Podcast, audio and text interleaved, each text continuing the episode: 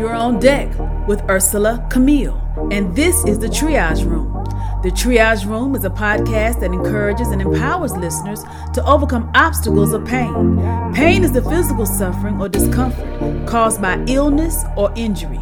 When we describe the type of pain we're having, we're really describing the symptoms. Once we identify the symptoms, then we can deal with the root. Welcome to the Triage Room. You're now on deck with Ursela Camille, and this is the Triage Room. Today's topic Love Your Enemies. Let's take a look at Matthew chapter 5, verses 43 and 44. Ye have heard that it has been said, Thou shalt love thy neighbor and hate thine enemy. But I say unto you, Love your enemies, bless them that curse you, do good to them that hate you, and pray for them which despitefully use you and persecute you. So here we can see Jesus is telling us here that we're to love our enemies. This love is not one that's coming from an emotional standpoint. This is an, an act of kindness. This is giving. Giving in a way where blessing our enemies is speaking well instead of speaking evil is we're maybe receiving from our enemies evil things spoken to us we don't give that to our enemies speak well to our enemies and then when it comes to doing good if our enemy is hungry feed them if our enemy is thirsty give them drink doing what's right However, we're being treated by our enemies. We're not to give that same treatment back because as believers, as we are doing what's right, doing what's good, in the feeding, in the giving something to drink, that is an opportunity for the enemy to be in a place of remorse to win them over to Christ. And so, this love that we're supposed to be expressing and showing through our action, showing through our doing, showing through our giving, is a reflection of the love that we have within us God's love that abides within us. Because his word says, He that loveth not knoweth not God, for God is love. And then we're to pray for them that despitefully use and persecute. So one can be like, Well, how am I supposed to do that? Well, the example is Jesus. At Calvary, when he's being crucified, in the book of Luke, Jesus said, Father, forgive them, for they know not what they do. So here we have an example that even on that level, of persecution, the intensity that he was facing in that time. Having a heart to pray for our enemies is what we're supposed to do because our enemies are in a place of allowing the enemy to use them. It's not the person, it's the spirit that's in operation in that particular person.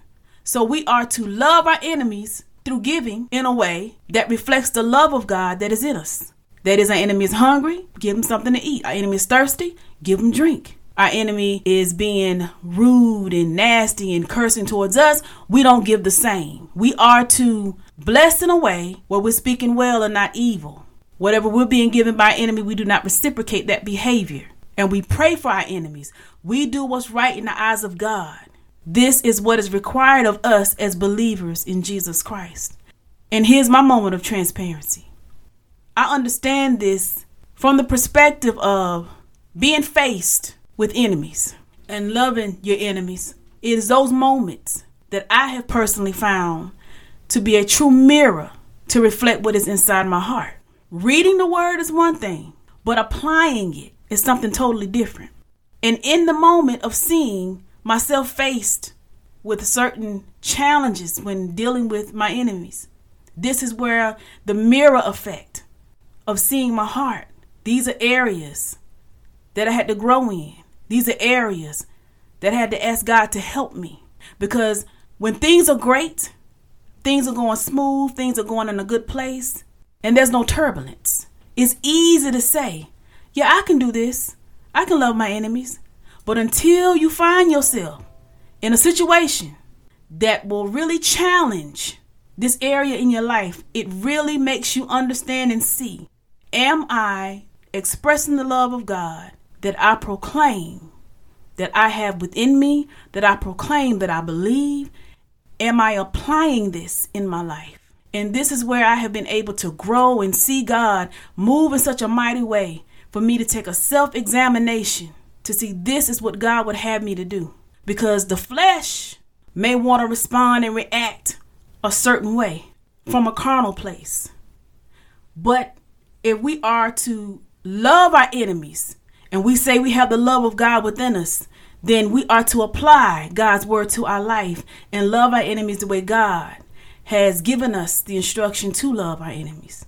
And that is in the form of giving. That is in the form of blessing. In a way, we see our enemies hungry, feed them. We see our enemies thirsty, give them drink. And pray for our enemies. Pray for them because they know not what they do. Pray for them because they do not understand how they're allowing themselves to be used by the enemy. And there's not an understanding to know all that comes with the things that they've chosen to do and the ways they've chosen to take on.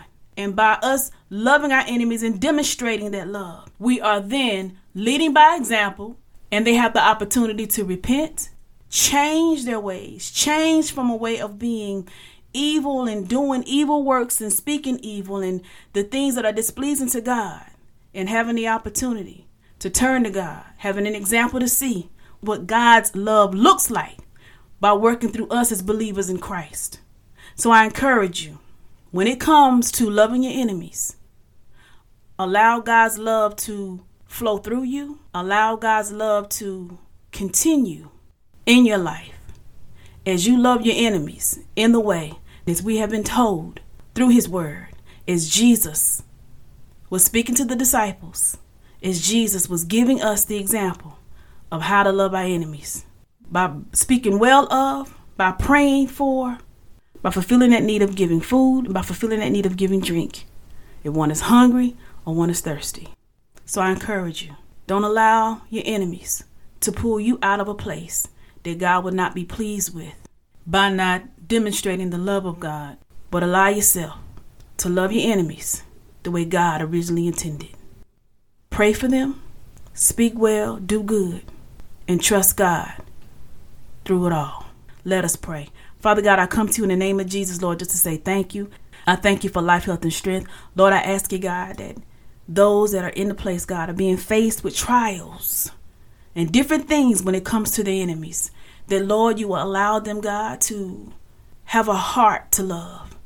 That your love will flow through them, God, and they will be able to give the love as you so desire for us to give. That, Lord, they will find themselves in that place to love their enemies the way that you desire for them to love their enemies. That they will be able to speak well of, they will be able to pray for, keep their enemies lifted up in prayer, and they will not allow bitterness to enter into their hearts, but keeping their focus to understand that he that loveth not knoweth not God, for God is love. Lord, I thank you, I praise you, and I glorify your name. In Jesus' name I pray. Amen. You all be blessed. Thank you for joining me on deck in the triage room. To get the music you hear in this podcast or to stay connected, visit my website, urselacamille.com. That's U R S E L A C A M I L L E.com. Sign up on my email list, get merch, and more. Have an area of pain you want to address in the triage room? Send your email to the triage room at gmail.com. I'm your host, Ursela Camille, signing off. Be blessed. One touch and your life will change. Did you know that Jesus reigns? One touch and your life will change.